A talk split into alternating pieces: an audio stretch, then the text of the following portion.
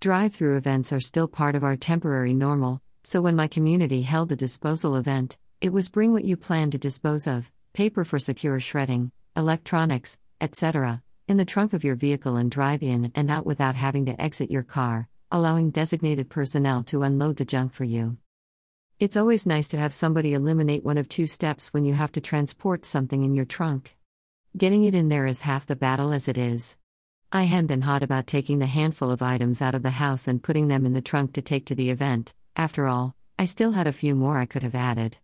The stuff included some deceased DVD players and clock radios, and still left to go to electronic waste heaven was a VCR and a pair of old non digital TVs.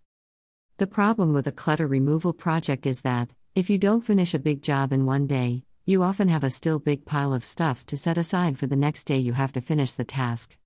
I ended up with half a mountain of it, and the rest of the items I would have discarded were on the other side, taunting me like a pot of. Well, it isn't gold, it's worthless. Anyway, I decided to do what I had waiting for me to do set the items in my trunk and headed to the event. The initial line had passed, so I pulled up right away and grabbed my car's remote to pop the trunk. The whole thing went downhill from there. Over the years, I've learned a lot about cars by owning them and tinkering with them in case something came up that required knowledge beyond on what side the gas cap was located. I've mastered the hood, washer fluid, oil reservoir, and the usual miscellany in every vehicle. Until this one, which I've had for six months. My car has so many safety features, I suddenly found myself a victim of my own ride's overbearing rules of the road. The thing I was not prepared for was the fact that one cannot pop the trunk of the vehicle if it's turned on and running. This makes drive through a more difficult process. When I couldn't open the trunk with the remote from the inside, and had no button to open it other than that on the remote, I handed the remote to the attendant. He also could not do it from outside the car, so I tried to turn off the ignition. My car responded by telling me that my remote was not with the vehicle, and it refused to shut off.